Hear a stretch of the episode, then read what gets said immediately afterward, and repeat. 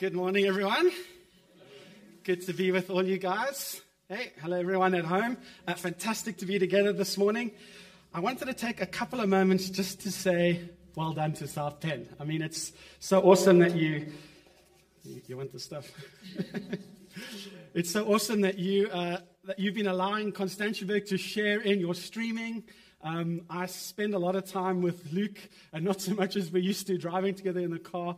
But I just want to say to you guys, to South Penn, that you have a pastoral team of elders that love you guys. And that, I mean, this has been by far the hardest season of leadership I've ever experienced as a leader. And we've had some challenges. But man, this has been a particularly difficult season. So well done to you, Lukey, Lauren, and the team. I mean, just fantastic. And I have to give a shout out to Dirk. I mean, Dirk is like the hero behind the scenes that makes all of these guys look good. Dirk he does the setup, he helps with the streaming, he's even helping us, Constantiaberg, get into the game. So, man, Dirk, well done, bro. You're doing an amazing job. I love the three cameras. Did you see the back shot earlier? Come on, the guy's killing it. Boom, just like that. Just happens, eh? But someone makes it happen, and that's the hard work. But hey, Luke, thank you. Team, thank you for letting me preach this morning. I mean, awesome to be with you. I get to kick off this Exodus series. Man, I think it's going to be an absolute ripper. If you don't know where that is in the Bible, it's the second book right after Genesis, so you can turn there if you want to. We've just come off 10 days of COVID quarantine, us as a family, the Millers. Heidi tested positive last week, so we've been at home for 10 days. Praise God, we didn't have any hectic symptoms, just headaches, no respiratory problems.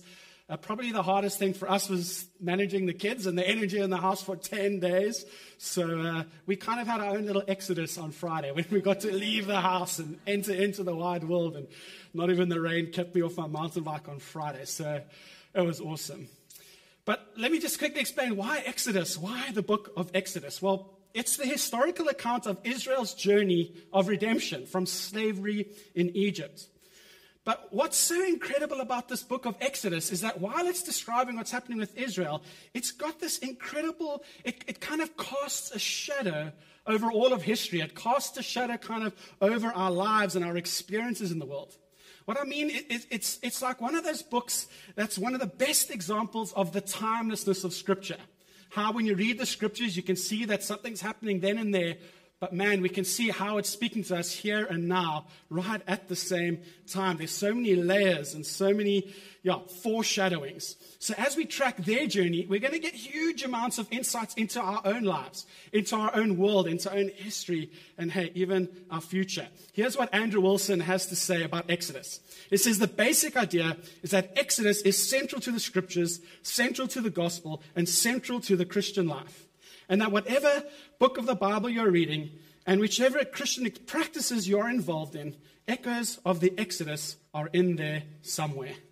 Okay, it's going to be exciting. It's going to be an epic journey. We get to learn about God.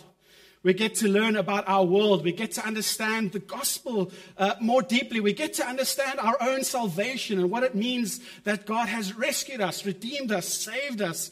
And of course, we're going to understand what it means to follow Jesus. What it means to get involved in God's mission or God's activity in the world today, just like God was active in the days of Exodus. So we're going to see that God is the God who redeems. I mean, Exodus is the first time in the Scriptures you're going to hear the words redemption or salvation. We'll learn that God hates injustice, that God frees the oppressed. He sides with the poor and the marginalized. He acts on behalf of those who cannot act for themselves, that God cares about the flourishing of all people. It's incredibly powerful, not only as I've said, for the Israelites in Exodus, but for us today in our lives. I want to give you an example. You may not know this, but during the height of slavery in England, Exodus, along with many other parts of the Old Testament, were actually removed from the Bible that was given to slaves. There's a picture that'll come up for a second. Now, this picture, I guess, should anger us, certainly should anger us. This is reality. This is a version of the Scripture that was given to slaves. No, you won't find Exodus in the Scripture. Far too dangerous for people to understand that God redeems, that God hates slavery, that God wants people to live full lives, almost large swathes of the Old Testament simply removed. I mean, the irony of it, right? Should anger us. Our blood should be boiling a little bit. Yeah, we want you to be a Christian, but we don't want you to really understand who God is. We don't really want you to understand what God has for your life because it doesn't really fit our economics. You know, we've got our own purposes on the go here. Okay, we're going to see that our salvation and the power of the gospel whispered throughout this book helps us to deeply understand our own salvation. What God has freed us from, but also what God has freed us for and what he invites us into. I think throughout Exodus, we're going to see that God doesn't just save souls. Sometimes we say that, we pray for souls. Now, I believe God saves people. And we're going to see that in the book of Exodus.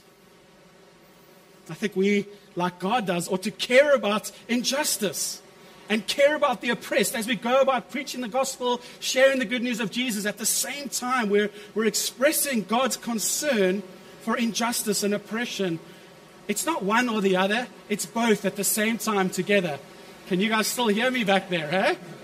Man, I'm from Constantiaberg. We're in a tent. When it rains, it's worse. Plus, there's not even any baboons running over the tent. So we know what it's like, Constantiaberg. We can handle it. These guys and their semi-buildings are so soft. Oh, we've got some drips happening. And hey guys, as Christ followers, we don't only seek justice for those who already follow Jesus.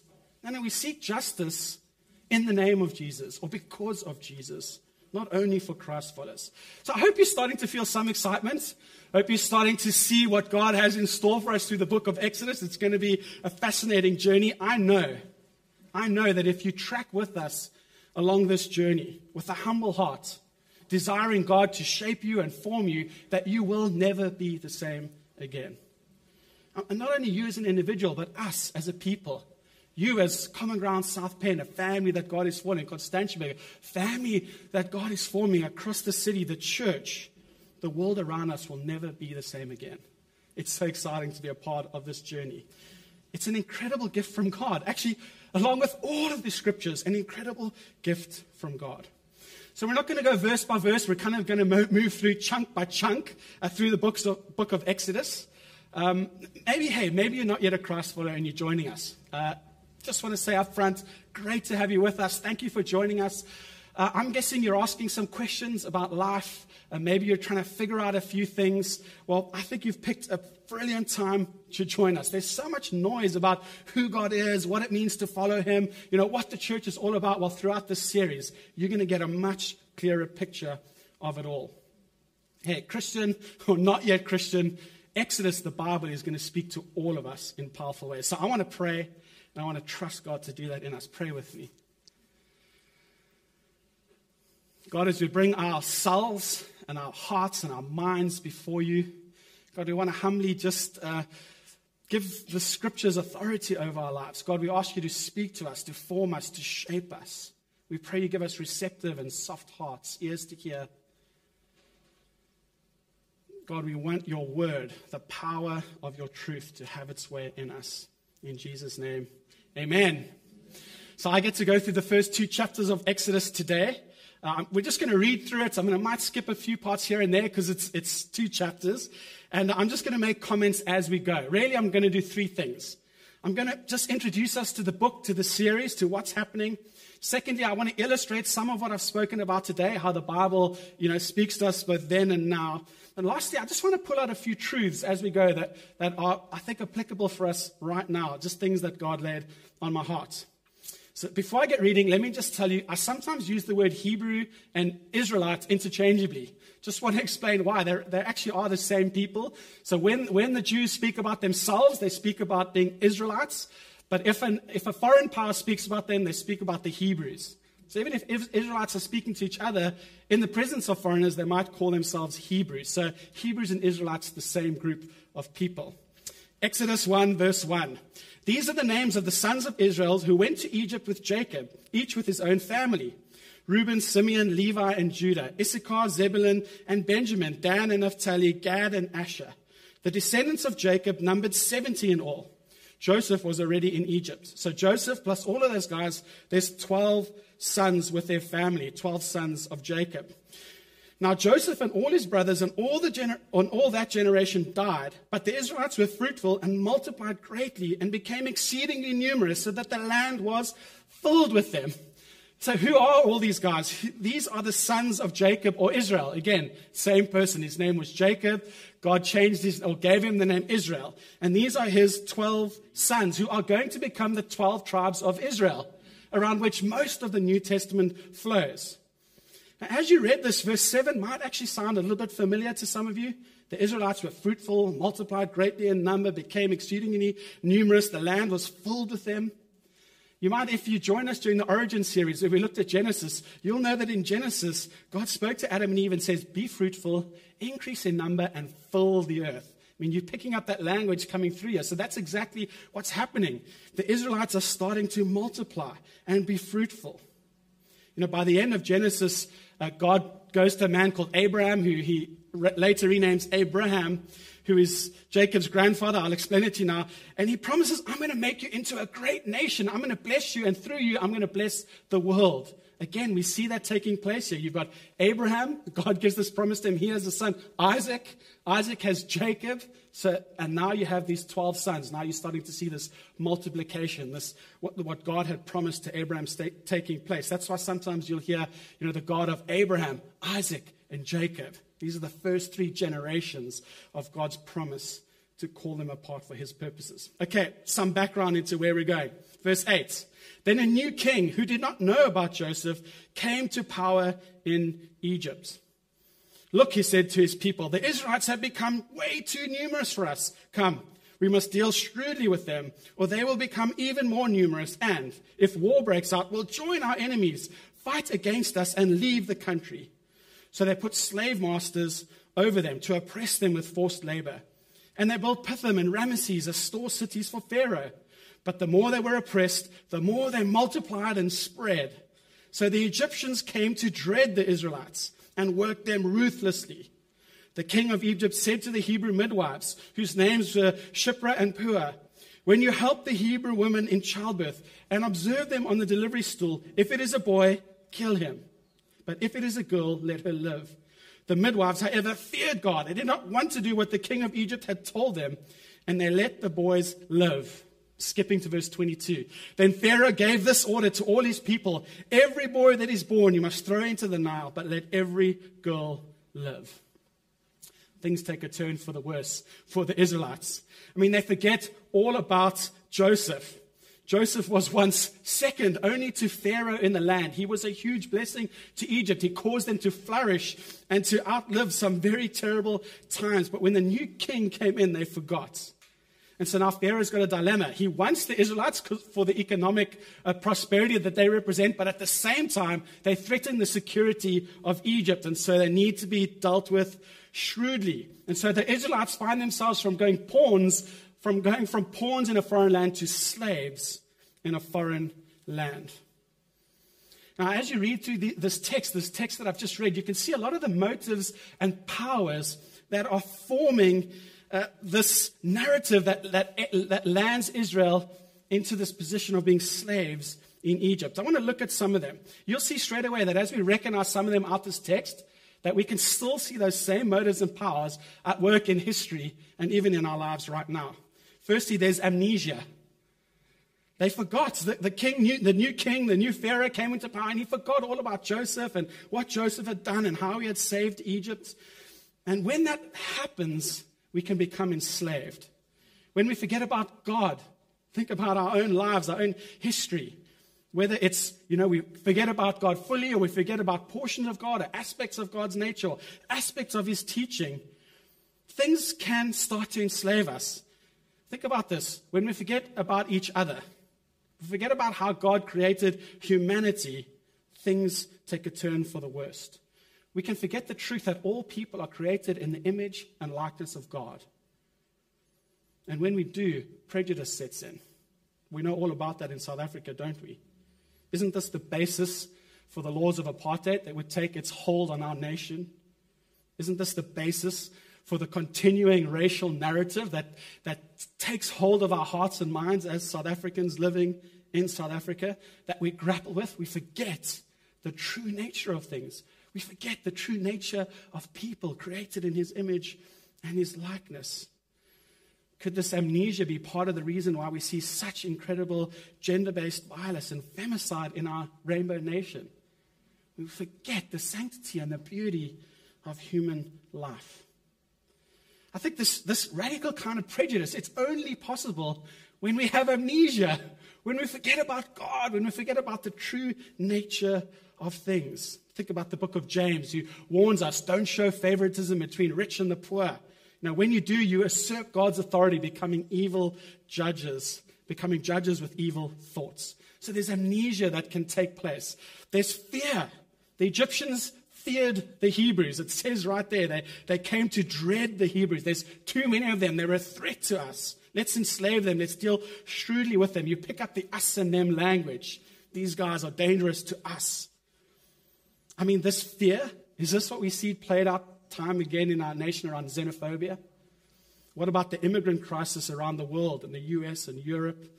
There's just too many of us. They're threatening our well-being. They might overrun us. They're too powerful. So let's be shrewd. Let's deal shrewdly with them.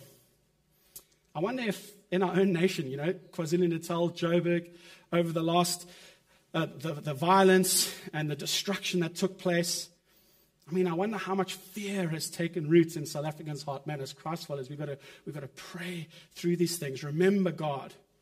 Then there's also greed. Greed that leads to enslavement. For the Israelites, it was the cities of Pithom and Ramesses. These store cities. The Egyptians accumulated all their wealth, and they stuck them inside these two great cities built on the backs of slaves. Striking contrast. But we live in a country with the biggest divide between the rich and the poor in the world. Striking contrast. Even today, there's upwards of 30 million slaves in the world. That actually human trafficking is the second largest organized crime in the world.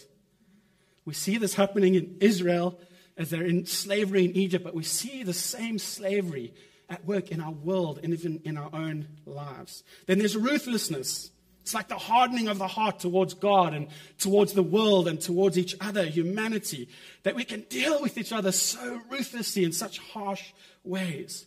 Think about how brutal this partial genocide is. There's no ultrasound for 9 months. You carry a baby. At the moment of birth, is it a boy or is it a girl? And either relief or devastation follows. Ruthlessness. But we read incredibly, the more they were oppressed, the more they multiplied. We can see God's faithfulness to his promises playing out in this book. So what are we seeing here? Where do all these powers and these motives that are enslaving people, where do they come from? Or whether for the Hebrews then or for us now, what we're seeing is the outplaying of the corruption and the decay of sin that entered into the world, that entered into our own hearts. In Genesis chapter 3, when Adam and Eve made the decision to disregard the rule and the reign of their Creator, destruction and decay entered into the world, entered into our hearts, and we can and do become enslaved in so many ways, physically, spiritually, economically, socially. The list can go on. That's Exodus 1. As much as it points to Israel's captivity, it speaks of a far greater slavery. Underneath the overtones, there's this deeper slavery, this deeper enslavement that needs a far greater redemption than what we're going to read about in the rest of Exodus. Okay, so Exodus 1 describes this activity, and man, we can see our lives foreshadowed there. Now, chapter 2 starts to speak to us about what God's going to do about it, about God's plan of redemption. So let's get into Exodus chapter 2. You're going to start seeing some very vivid foreshadows, pictures of the gospel of Jesus Christ, patterns of redemption. It's quite fascinating, really. Okay, verse 1. Now a man of the house of Levi married a Levite woman, and she became pregnant and gave birth to a son who would be Moses. Okay, who knows? This is a real question for those in the room. What the name of either Moses' mom or dad is? Just a random question. I didn't know. Amram and wow. Yeah. Anyone else? I mean, Amram, who knew that? Wow. Not Mary, no. Jochebed. Hey? Oh, yeah, you knew that. That's amazing, by the way. We're going to get you a prize, Luke. We need a prize. Leanne, can we get a prize? That's a definite prize. You don't have to say, no, I'm deciding you need a prize, not you. You can give it away if you want. Okay, so let's keep reading. When she saw that he was a fine child, she hid him for 3 months. But when she could hide him no longer, she got a papyrus basket for him and coated it with tar and pitch. Then she placed the child in it and put it among the reeds along the banks of the Nile. His sister stood at a distance to see what would happen to him. Then Pharaoh's daughter went down to the Nile to bathe, and her attendants were walking along the riverbank. She saw the basket among the reeds and sent her slave girl to get it. She opened it and saw the baby. He was crying, and she felt sorry for him. This is one of the Hebrew babies, she said. Then his sister, that's Moses' sister, asked Pharaoh's daughter, shall I go and get one of the Hebrew women to nurse the baby for you? Yes, go, she answered. And the girl went to get the baby's mother. Pharaoh's daughter said to her, take this baby and nurse him for me, and I will pay you. She's going to pay Moses' mom to take care of him. So the woman took the baby and nursed him. When the child grew old, she took him to Pharaoh's daughter, and she became her son, a prince of Egypt. She named him Moses, saying, I drew him out of the water. What a remarkable story. What a remarkable story. And I just want to draw out 3 observations from this story of God's sovereignty. The first one is this. We don't often celebrate the role of women in God's redemptive purposes. But in this story, it's just so massive. Not simply because they gave birth to some guy that did something great. There's far more than that. We've read of at least 5 women that God has used incredibly in this story. First, you got Shiphrah and Puah, the midwives. Now, whether it was just them or they represented a number of other midwives, we're not sure. But they refused to carry out Pharaoh's decree. So we see their bravery. And what I left out is that when Pharaoh comes to them and says, hey, what's going on? Why aren't these babies being killed? They say, no, these Israelites, they're not like the Egyptians. By the time we get there, it's too late. The babies are born and there's nothing we can do about it. They kind of use their bravery, their intellect, their wit to undermine Pharaoh, and they get away with it. And God blesses them for it. You got Moses' mom and sister. She hid Moses for a long time. She made a plan. She constructed a basket. She coated it. She put him in it. As an act of faith, she trusted that God would look after this precious baby. And his sister was on, Miriam. And she was hands-on to follow what was happening. And as soon as Pharaoh's daughter, the slave, picked up the baby, gave it to her, she was there in a flash saying, hey, I can help you with this problem. Could I sort something out for you? I mean, amazing activities of women. Not just because they're giving birth. No, they're using their intellect. They're being brave. They're stepping out in faith to see that God's purposes come to fruition. Then you got Pharaoh's daughter. Defying her own father's selective genocide. She ensures Moses lives through this terrifying time. That's just in this text 5 times. You've also, throughout the scriptures, you've got someone like Tamar. She's a remarkable woman who uses her smarts, her endurance, her strength of character to endure many trials and tribulations.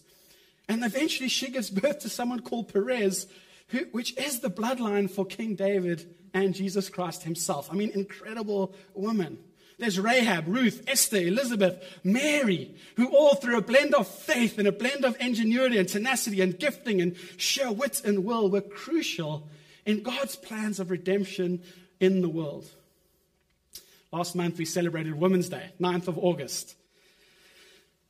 Can I be honest? I don't think I've ever really, I laugh, but it's not actually funny. I don't think I've really understood Women's Day and the beauty and the power of Women's Day that we celebrate even here in South Africa. It commemorates the day 20,000 women of color marched on the union buildings in Pretoria to protest the past legislation that would cause or tighten the grip of the apartheid government on the movement of women in South Africa. Look at this picture. This is actually in Cape Town at the same time that this protest was happening in Pretoria, and they stood for 30 minutes in silence. And then they sang a protest song that says, Watinzabafazi, watinzabukodo. It means, now you have struck a woman, you have struck a rock. Wow. I started reading about the incredible role of women in the struggle against apartheid, something I've never done before. And I've discovered women like Helen Suzman, Albertina Sisulu, Lilian Ngoyi, Winnie Madikizela-Mandela. I think we should be a people who learn to celebrate the role of women more and more and more. God uses women in incredible ways. And we see it right here in our own world and in Exodus. Okay. Maybe I went down a bit of a rabbit hole there, but what a powerful, powerful truth for all of us. I said throughout this text we're going to see patterns of redemption, patterns of salvation. Well, here's one of the most powerful ones. The Hebrew word for basket, she placed Moses in a basket. That word is only used once again in the Old Testament. Any guesses? In the word ark, which were both coated with pitch and put in water. I mean, incredible symmetry. You got Moses, who's taken out of the water, or he's put into the water and drawn out into God's great purposes. You think about the Israelites, led by Moses, as we go into the story, taken into the water of the Red Sea, drawn out into God's purposes. Fast forward to Jesus, his baptism by John the Baptizer. You see him going into the water, being drawn out into the purposes of God to win our redemption against the greatest slavery we will ever face in our lives. You can see the similarities right here between Moses and the birth of Jesus. Here's another one. Both born at a time of partial genocide and both enduring. Jesus also born in a time where every baby boy was being killed. Moses, in a sense, moved closer to the Egyptian royalty as he ended up in the hands of a princess, while Mary and Joseph fled with Jesus into Egypt to escape the partial genocide. See, throughout Exodus, you're going to see these incredible flashes of the gospel, of the life of Jesus, of the birth of Jesus, the mission of Jesus, the work of Jesus in winning our salvation. And we're going to discover more and more about our great salvation. Okay, verse 11. One day, after Moses had grown up, he went out to where his own people were and watched them at their hard labor. He saw an Egyptian beating a Hebrew, one of his own people. Glancing this way and that and seeing no one, he killed the Egyptian and hid him in the sand. The next day he went out and saw two Hebrews fighting. He asked the one in the wrong, "Why are you hitting your fellow Hebrew?" The man said, "Who made you ruler and judge over us? Are you thinking of killing me as you killed the Egyptian?" Then Moses was afraid and thought, "What I did must have become known." When Pharaoh heard of this, he tried to kill Moses, but Moses fled from Pharaoh and went to live in Midian, where he sat down by a well. Now a priest of Midian had 7 daughters. They came to draw water and fill the troughs to water their father's flock. Some shepherds came along and drove them away, but Moses got up and came to their rescue and watered their flock. Now, if you can track this story with me just for a second, you can see that God is preparing Moses for what he has in store for him down the line. Like I've said before, we're going to see things just like this that are applicable to our own lives, how God is at work in our lives as Christ followers to prepare us for the work that he's got for us, to make sure that we're able to live into the fullness of what God purposes for us. Moses here is being matured. He's being formed. He's going to do a lot more of it. It's going to take 40 years at the end. Firstly, you got Moses striking down the Egyptian and just killing him there on the spot. I mean, yay, Moses, brilliant sense of justice and hating injustice, but man, he was just impetuous and ill-tempered, and he just struck the man down and killed him. He knew immediately he did something wrong. It says he looked this way and that. He buried the guy. He knew what he had done was wrong. Then just the next day, you already see a kind of tempering in Moses. He sees these two Hebrews fighting. He goes to them. Maybe he's learnt, let me not kill these guys. He chats to them. He talks to them, but he gets found out. Now it's a little bit later on, and you see these women, they're in trouble. They're getting pushed away by the shepherds, and he comes to the rescue again. He fights injustice, but now it's a lot more wholesome. And so already you see this maturing in Moses. It's like God uses all of these occasions to equip and prepare him. Man, guys, there's stuff in our lives that maybe right now we don't like about ourselves. But hey, maybe God's put something in us and we're just not mature enough yet to give healthy expression to it. But here's what you can be rest assured of. God is at work in your life. God is forming and shaping you and bringing you to maturity so that God can use all of these things he puts inside you for his purposes. There might be things inside you that you don't like right now, that maybe you even think disqualify you or that make you draw away and pull back from the purposes of God. I want to say to you, no. We're going to learn throughout the book of Exodus that God is at work in your life, that God will form you, that God will shape you, that God will qualify you.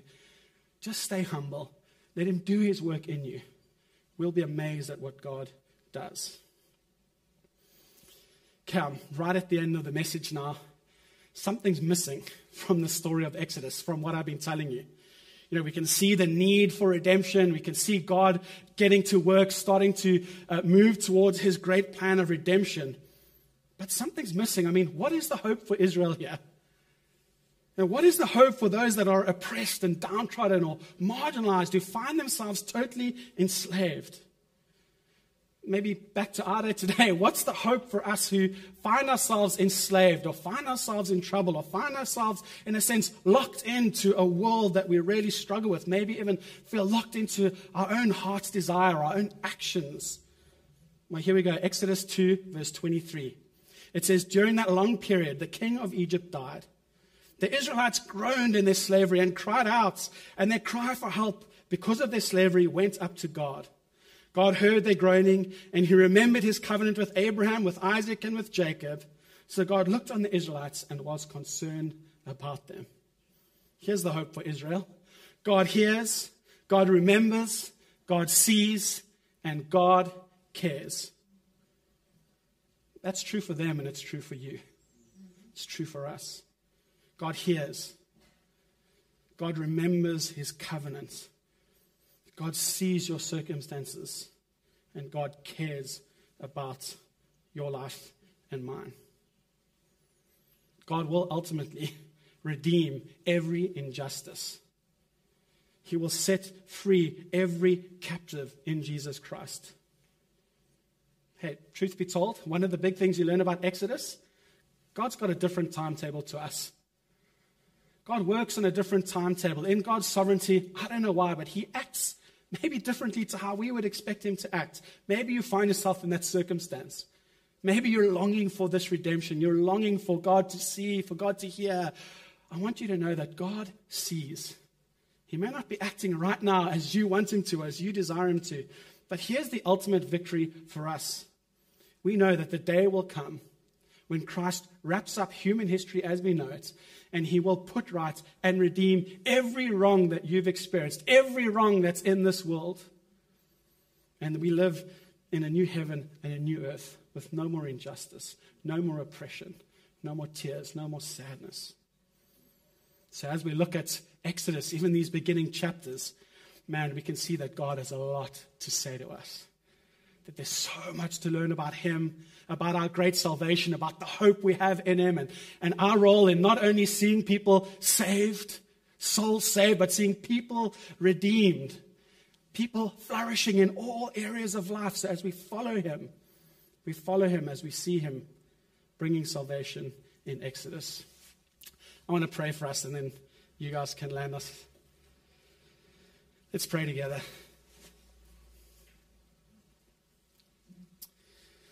Wow, God, what a gift you've given us in this book. And as we look to you, as we consider you, as we consider our own lives, as we consider our reality, God, we hunger and thirst to know you more. God, we desire to understand ourselves and our world, and God, we want to know more about our great salvation, and we want to know more about how we can join you in what you're doing in the world and what it looks like and what it means. God, do it in us. Today and in these next few weeks, God, that you would radically shift, transform, renew, mature us as people, as a people, for your glory and for the good of the world. We pray in Jesus' name. Amen. Thank you.